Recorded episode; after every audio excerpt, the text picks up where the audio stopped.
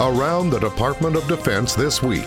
This is your DoD Weekly News Recap. Venezuela is a top concern for the commander of U.S. Southern Command. Testifying before the Senate Armed Services Committee, he said the situation is dire. About 5 million people have fled Venezuela since 2015, creating a crisis in Colombia, Brazil, Ecuador, and Peru.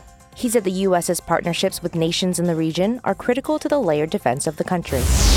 President Donald Trump told international diplomats at the State Department that progress has been made in the fight against ISIS. The United States military, our coalition partners, and the Syrian Democratic Forces have liberated virtually all of the territory previously held by ISIS in Syria and Iraq. He said we will continue to combat terrorism. Rest assured, we will do what it takes to defeat every ounce and every last person within the ISIS madness and defend our people from radical Islamic terrorism. He also thanked diplomats and the militaries for their country's efforts in combating terrorism.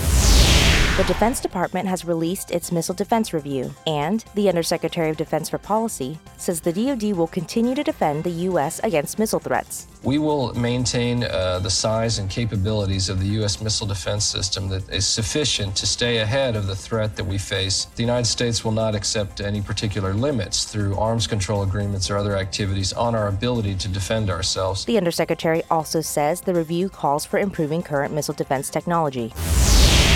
The commander of U.S. Central Command testified about military operations in Afghanistan and Syria before the Senate Armed Services Committee. Today in Afghanistan, the conditions based South Asia strategy is working, and we continue to use military ways and means to advance our end state of reconciliation. We recognize this conflict will not be resolved solely by military force, but our military pressure serves as an enabler to a whole of government process. In Syria, he said they are still on mission, and ground troops will be departing from Syria in a deliberate and coordinated manner as they consult with allies and partners to implement stabilization efforts. The Navy commissioned its newest submarine this week. USS South Dakota is a Virginia class fast attack submarine and was built to be on scene and unseen, forward deployed and ready to take the fight to our adversaries and protect our shores. With the U.S. military strategy increasingly turning toward the world's oceans, the pace of submarine production has picked up. Over the next 20 years, it's estimated that nearly 30 more Virginia class submarines will be built. That's your DoD News Weekly Recap. I'm Petty Officer Jen LeBron. For more stories about your military, go to defense.gov.